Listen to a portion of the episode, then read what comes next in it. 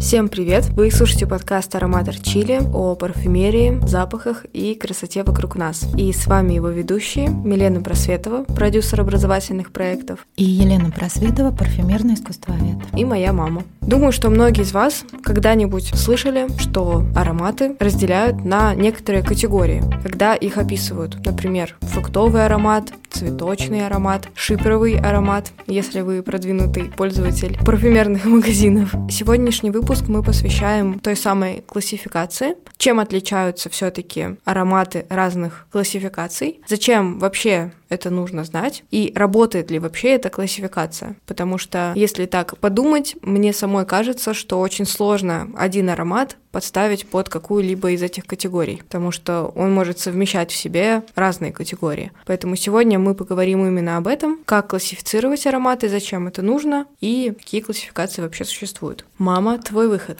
Значит, что я хочу сказать, что, наверное, вот с этой классификацией достаточно сложно. Я сама ей не пользуюсь, потому что это отвлекает от самой сути аромата. Но в связи с тем, что появилось очень много интернет-магазинов, да, тут уже никуда не деться, все равно там все описание идет как раз касательно групп и подгрупп. Возможно, наш сегодняшний выпуск будет интересен людям, которые все-таки очень смелые. Я считаю, что очень смелые люди, которые покупают ароматы по описанию дыханием только. Это риск огромный, вот, что ты попадешь в десятку, и аромат тебе понравится. Но тем не менее, представление аромата, да, вот сейчас, возможно, для кого-то это будет какое-то подспорье, когда они читают про группы, им будет легче ориентироваться в этом. А вообще э, парфюмеры очень давно пытаются классифицировать ароматы, но им это сложно удается, потому что классификации это можно несколько придумать, но потом у каждой группы есть еще подгруппа, Классификация или группы, группы ароматов, которые делятся по запахам, да, по то, что мы ощущаем. Главное понять суть, что это не то, что находится внутри, а это то, что когда мы вдыхаем и что мы чувствуем, да, что мы слышим, какой запах или аромат. То есть получается, эта классификация, она для того, чтобы выбирать аромат без того, чтобы его слушать э, вживую. Это я сейчас упростила. Вообще, конечно, парфюмеры придумывают новые классификации, классификации или вообще стали пытаться классифицировать аромат, когда появляются новые какие-то ароматы. Вот фужерные, сейчас я буду рассказывать про него, появился. И появился класс фужерных ароматов. Сейчас я объясню, что это такое. Появился шипр идеальный, да. Значит, появился класс шипровых ароматов. То есть ароматы первый был сделан идеально, а после него уже стали делать очень много ароматов, и они стали называться по первому идеальному шипр. Но шипры бывают не только просто шипры, да, бывают и фруктовые, и цветочные. То есть потом пошли подгруппы уже. Парфюмеры пытаются классифицировать все запахи, все ароматы, которые есть в духах. Но это достаточно сложно, потому что одна группа плавно перетекает в другую. И есть еще ингредиенты, которые являются абстракцией, да, то есть они сделаны из одного ингредиента, а пахнут другим. Это вообще нормально абсолютно абсолютно. Тем более с развитием химической промышленности и химии появилась возможность многие натуральные ингредиенты синтезировать. Давай возьмем самые основные, которые очень часто встречаются сейчас в описаниях, чтобы вот э, тебе, например, тоже было проще выбирать или ориентироваться в интернет-магазинах. Значит, первая группа ароматов, возможно, вы слышали их уже, они называются фужерные. К фужерам, стопкам, бокалам это не имеет никакого отношения. В 1882 году был создан аромат, который назывался фужер рояль от компании Убиган. Фужер по-французски называется папоротник, то есть никакого отношения к стаканам не имеет, но вот этот папоротник, он стал первым ароматом, в котором ярко звучала нота лаванды и нота кумарина. Это кумарин – это ингредиент, который пахнет свежескошенным сеном. То есть такие два мужских акцента сильных в парфюмерии, как правило, фужерные ароматы, всегда их описывают в мужской парфюмерии, но есть и в женской. Вот, я тебе сегодня принесла первый фужерный аромат с лавандой, это бой, Да, можешь послушать. И второй фужерный аромат, вот ты была у меня на лекции же ароматы Шанель. Второй фужерный аромат это как раз женский, он называется Джерси по имени острова. Джерси, на котором пасутся овечки, и растет лаванда. На этом острове делают э, джерси, трикотажную ткань. Вот попробуй, услышишь ли ты сразу запах лаванды? Угу. Только одна будет сладковатая, а вторая будет более шипровая, более мужской вариант. Правда, я не знаю, насколько это не самовнушение, но лаванда чувствует. Ну, духи это вообще самовнушение. Чувствуешь везде лаванду, да?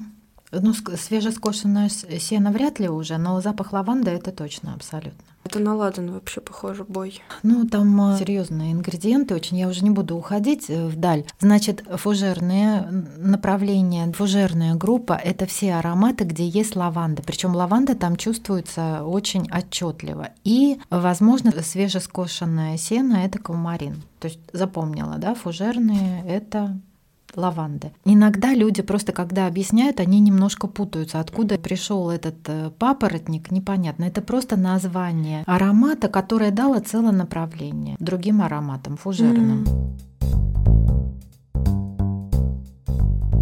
Следующая группа ароматов это будут шипровые ароматы. Значит, шипр тут совсем все просто на самом деле, потому что шипр это французский перевод острова Кипр, то есть по-английски это Cyprus, по-французски это Chypre. Chypre. Как-то они вытягивают немножко.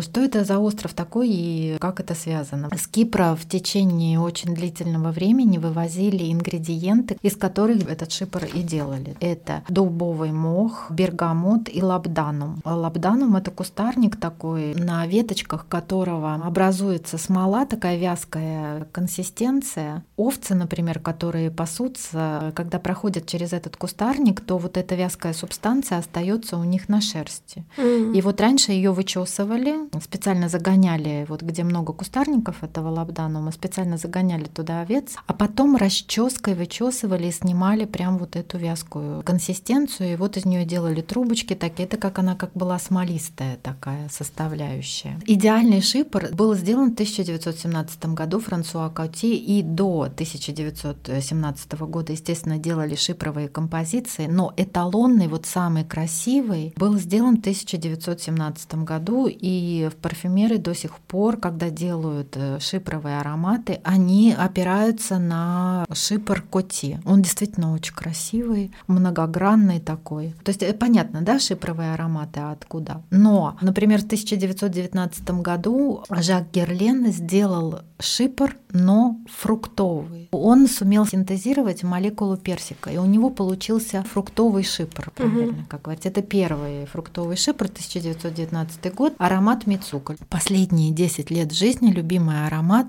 Сергея Дягилева и Чарли Чаплина, кстати. Чарли Чаплин вообще даже дома наносил на деревянную поверхность мебель, на мебель наносил, то есть он так любил этот аромат. Хотя изначально аромат заявлен женским. Шипр может быть вообще многогранный очень, на самом деле, в зависимости от того, что ты туда добавляешь, вот вторую составляющую.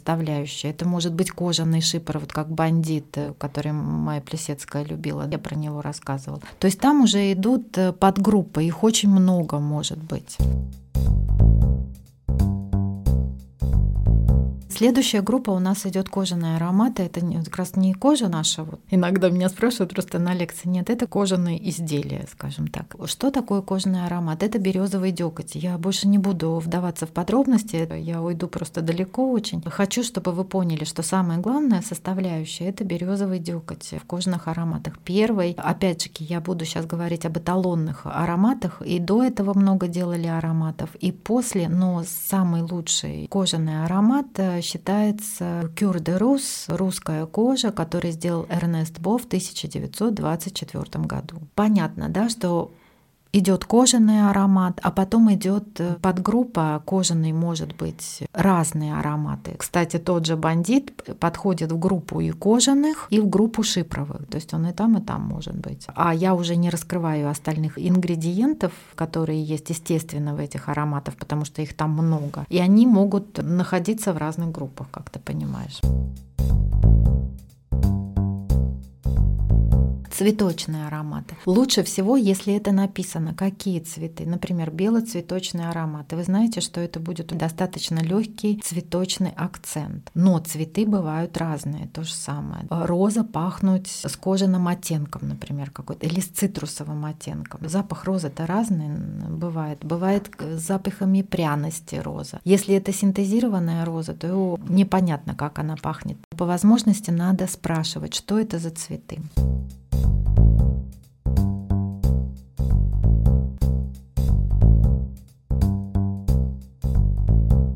Есть э, вот еще очень интересная группа, она не так давно появилась, называется гурманские ароматы. Гурманские ароматы это все, что связано с кондитерскими изделиями. Это вкусное очень. Кстати, ты любишь тоже такие. И мне они нравятся. Не все, правда, но нравятся. Это шоколад, кофе, печенье, карамель, мороженое. Такие девичьи симпатичные ароматы. Иногда из них делают действительно очень красивые, как вот в компании, например, Different Company. Э, Жан-Клод Элина сделал аромат аромат Балкис Сюприм, по-моему, он называется. И там как раз вот это французское печенье, такое листочком, которое сделано, не помню, как оно называется. Но там, когда слушаешь аромат, прям первое впечатление, что ты в, в кондитерской, где продаются вот эти печенья. На самом деле очень такое симпатичное направление. Единственное, что для меня гурманское, я думала, что это больше про еду. Но на самом деле гурманское это что касается сладостей, кофе. То есть такие кофейни, кондитер питерские ладоре, короче.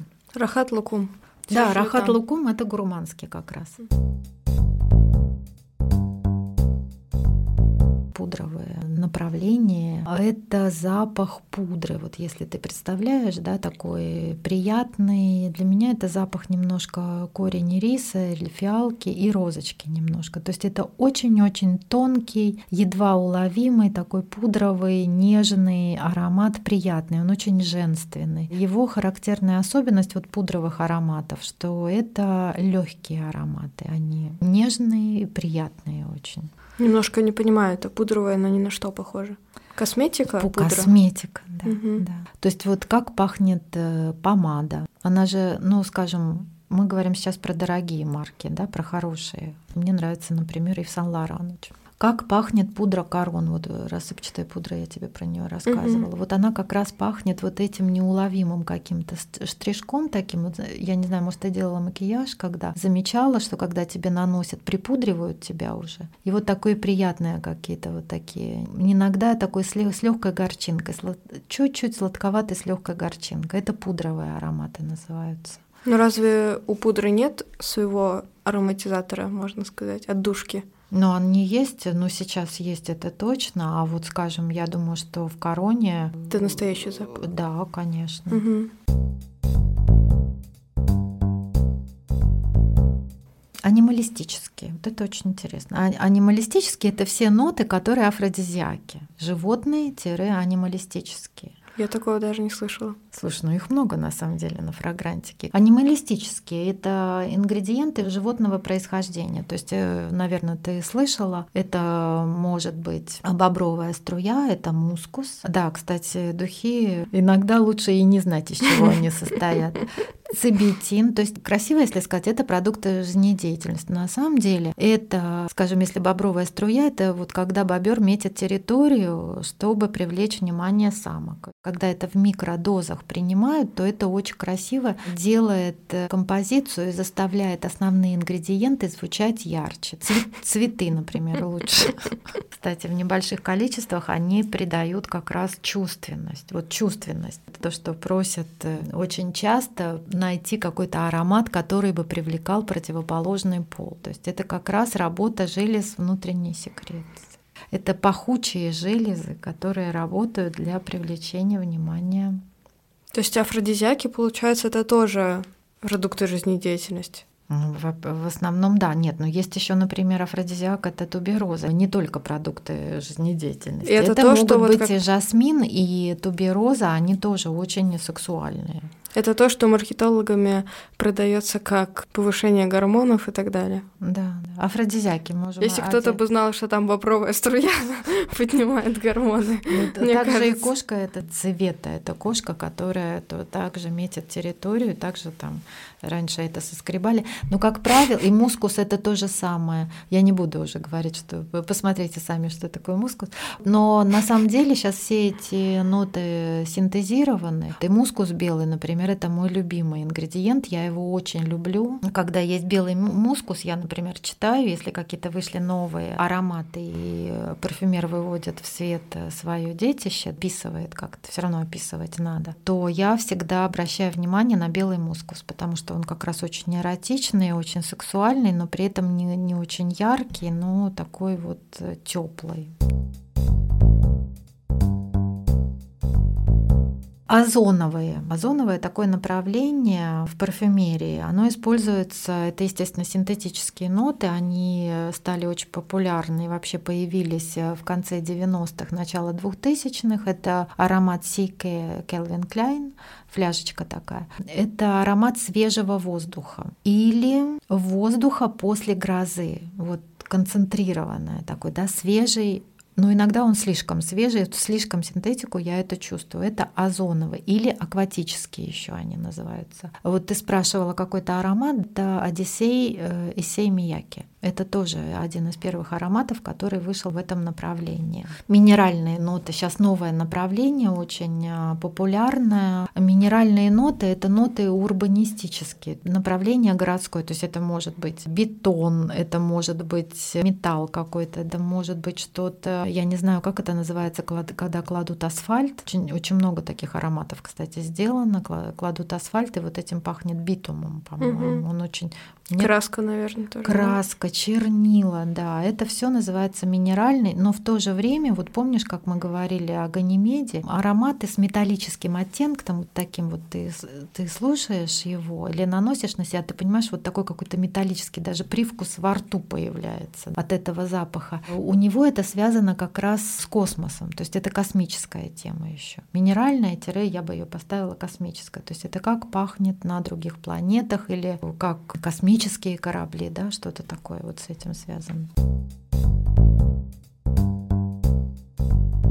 Есть еще такое вот иногда описание в ароматах пряные ноты. Что такое пряные ноты? Пряные это все, что касается специй. Это имбирь, это кардамон, куркума, корица, лавр, гвоздика. Гвоздика, кстати, когда говорят описание, это не цветы гвоздики, а это пряность гвоздика. Лавр, лаврушка, морковь. Иногда, знаешь, читаешь морковь. Я думаю, какая жареная, вареная, какая морковь? Сушеная, наверное. Нет, э, дочь, представляешь, это семена моркови. Они имеют такое слегка сладковатое угу. вот, звучание. Любимая э, специя Жана Клода Илина, моего, моего парфюмера Вера любимая. Просто не знала, что он этой морковью увлекается. Сейчас, кстати, еще очень модная, тоже Квентин Биш э, несколько раз делал ботва помидора. То есть помидор пишут, но это не помидор, естественно, маринованный да, или консервированный. Нет, это ботва. Вот воссоздана угу. ботва помидора. Интересно. И, кстати, если ботву понюхать, вот когда ты покупаешь помидорчики, черри, например, на веточке, угу. да, вот просто понюхай вот эту веточку саму. Она, кстати, очень вкусно пахнет. Они, наверное, еще по-другому пахнут. И морковь, и помидор да. по-другому пахнет, так как не плод, который мы знаем. Ну, вот я нюхала семена моркови, оно очень вкусно пахнет. Ну, не похоже Такие маленькие, маленькие. Нет, сладкая, приятная, угу. такая сладковатая. А низ шафран, э, шафран мы с тобой говорили, это бакара 540. Э, перец черный, перец черный и розовый. Это вообще очень модное направление в парфюмерии. Там началось это где-то в 2015 году, очень много. Первый перец я послушала у Лилабо. Он был действительно очень красивый. Это когда пшикают и прям тебе в нос перец. Такое ощущение, как будто кто-то подошел и вот из большой мельницы. мельницы, да, он тебе в тарелку немножко натер перца, вот свежего, горошком который. Вот такое же вот ощущение очень приятное, какое-то необычное. Но потом это уходит. Розовый перец, белый и черный, очень популярные в парфюмерии. Фруктовый, если там есть написано фруктовый или фрути, что это синтезированные молекулы любви. Вот древесные ноты очень интересные. Это, наверное, самое необычное из направлений, потому что древесные ноты — это полная абстракция. Это могут быть как и запах дерева, действительно красивый очень. Также это может быть запах пачули. Пачули — это кустарник с древесным акцентом. Кустарник, но при специальной обработке пахнет деревяшкой. Также ветивер. Ветивер — это кустарник. В парфюмерии ветивер используют корни ветивера. Но, например, в контакте с пачулями ветивер дает очень красивый древесный аккорд, да? То Древесная вот... это отдельная категория. А, отдельно, естественно. Древесные очень часто используются в мужской парфюмерии. Тоже там может быть написано и кедр. Белый кедр это самый дорогой, кстати, из древесных ингредиентов. Это может быть э, сандал, это может быть ут, понимаешь, да? То есть это может быть не дерево, но пахнуть деревом. Да? Тогда он будет относиться к древесному. Нет, понимаешь, мы сейчас мы о каких вещах говорим, что это пахнет, вот написали древесный аккорд, ты читаешь, ты так представляешь, что там что-то деревяшкой должно пахнуть. Это я, я говорю про состав, что это не обязательно дерево может быть, это просто так пахнет. Кита, вот, сейчас амбра запрещена, потому что всех китов бедных поубивали из-за того, что амбра очень дорого ценилась, Осталась сейчас только серая амбра, она как, каким-то способами, я не знаю, некоторые парфюмеры рассказывают, что они какую-то капельку они использовали. Именно серую можно использовать. Ну, я не знаю, там Ража, да, в какие-то сказки рассказывают, а может действительно. Но, тем не менее, амбра сейчас только синтетическая. И она придает вот как раз глубину аромата, ему шлейфовой стойкость, такую какую-то, скажем, как восточность. Ты вот что представляешь, когда говорят восточный аромат? Я все все-таки представляю какой-то вот такой сильный запах.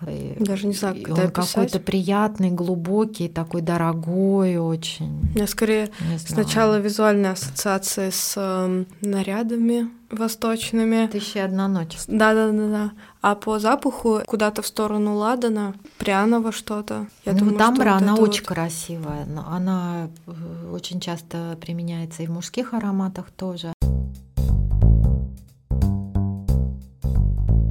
Смолистое направление – это гальбанум, гвояк, ладан. Ладан самый э, лучший и самый дорогой – это белый ладан. Мира, амбра, про которую я говорила, бедных кашалотов. Я просто тебе сказала основные направления. Вот ты сама просила, говорила, что я хочу, чтобы хотя бы понимать, когда есть описание ароматов, когда я путешествую по интернет-бутикам, либо когда я на фрагрантике, чтобы хотя бы примерно понимать, о чем говорится. Вообще вот эти, вот эти все интернет-бутики, это, конечно, вот пальцем в небо. Описывать ароматы, ну, как ты понимаешь, каждый по-своему слышит.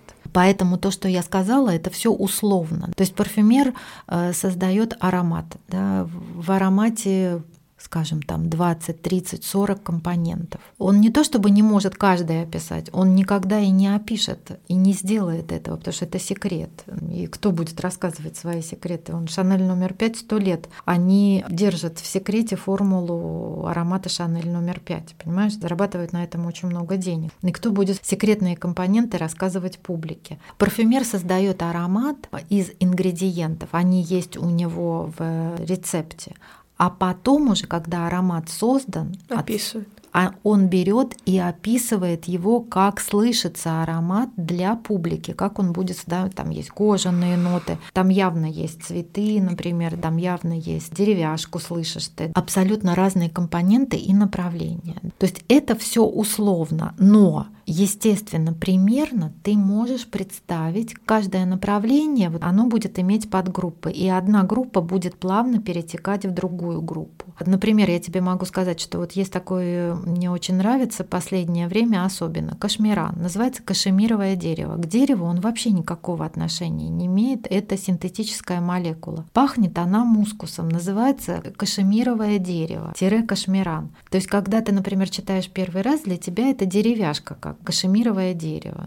Что так, почему шарфом они не назвали или шалью, я не знаю. Почему деревом. Там слышится вот такой очень теплый базовый аромат мускусный, ну, с небольшим акцентом в деревяшку. Понимаешь, да, в дорогое дерево. Все достаточно то, что я сейчас рассказывала, это все очень условно, это все абстракция. Вот, например, есть такая компания, я их очень люблю, Лелабо она называется. Лелабо от слова «ле лаборатории, лаборатория. Mm-hmm. Вначале, когда они открылись, они, у них э, был свой манифест, они говорили о том, что ни в коем случае нельзя описывать ароматы, потому что это неправильно, теряется первое восприятие людей и их чувства э, личные, они описанные кем бы, потому что они говорят, что если описывать аромат, это все равно, как если бы перед тем, как познакомиться с человеком, прочитать полностью его анкету. Кстати, HR так и делал. Ну, там чувств нет.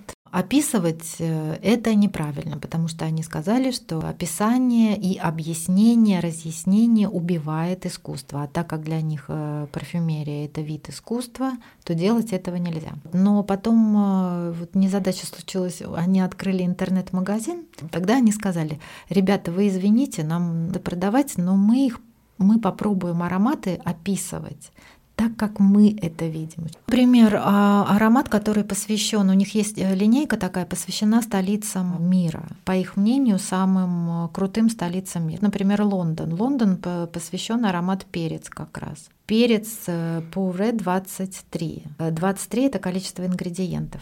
Пуавр э, переводится как перец. Это поистине жгучий манифест нашей компании, доступный только в качестве концентрированного парфюма. Почему именно перец? Мы имеем дело только с бурбонским перцем, Роллс-Ройсом среди перцев потому что это пряность всех пряностей, широко используемая в парфюмерии. мы хотели наконец-то воздать перцу по заслугам, представить его широкой публике. Это невероятно теплый, супер пряный и по-настоящему яркий аромат, созданный специально для Лондона. И он представлен только в наших лондонских бутиках. Представляют дерзко. Тем не менее, состава нету вообще. Перец угу. есть, и он действительно очень яркий и очень красивый. Кажется, так и лучше. Да, и я еще хотела в завершение про, прочитать про аромат, который они посвятили Москве. Называется он бензоин 19, это смола бензоин. Бензоин 19, как они описывают у себя на сайте. Эксклюзивное творение Лелабо, созданное специально для Москвы. Аромат посвящен моменту. Моменту, который описывает один из величайших писателей всех времен, а Лев Толстой в своем вечном романе Анна Каренина. Когда Анна встречает графа Вронского на перроне вокзала. Может, ты помнишь этот момент, когда они встретились, э, увидели друг друга? Тот самый момент, когда все меняется, когда твоя жизнь переворачивается, и ничто уже не будет так, как прежде. В шедевре Толстого этот момент происходит в Москве, однако именно универсальность идеи делает Анну Каренину настоящим произведением искусства. Ведь тот самый момент может случиться где угодно. Бензоин-19 — это дань уважения всем страстным сердцам, всем тем, кто посвятил себя жизни по своим правилам. Подобно роману «Бензоин-19» является мозаикой из истории, тесно сплетенных вместе вокруг центральной фигуры аромата смолы, в скобках написали смолы бензойной, амбры, ладана, кедра и мускуса. Серьезный набор такой, который символизирует мощный дух бунтарства и чувственности. И, разумеется, как его печатный эквивалент, 928 страниц в оригинальной версии, бензоин 19 невероятно долго играющий. Mm-hmm. Аромат представлен только в наших московских отделах. Я хотела сказать, что это достаточно сложно и условно, но если хоть что-то вы запомнили или вам как-то это поможет, я буду рада, потому да что нет, это мне, ну, на самом деле, мне было непросто в 20 минут вместить огромную информацию. Я старалась ее сделать, угу. чтобы более понятно было. Я знаю, понятно тебе или нет? Да. В завершении выпуска хочется сказать, что классификация существует. Мы сегодня рассказали, что это такое, но совсем не обязательно загонять ароматы под какую-то определенную классификацию, потому что как мы уже говорили несколько раз, для каждого аромат, запах, он вообще по-разному ощущается.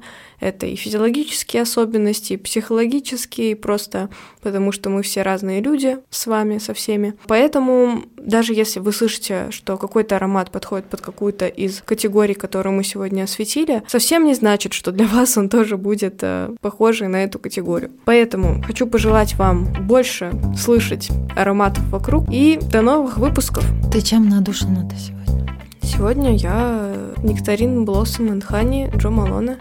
Появился он у тебя? Я уже, да, конечно. А я сегодня Давилем а, надушена. Я визуализирую на Давиль. Это эксклюзивов Шанель. Что ж, до новых выпусков. Всего хорошего.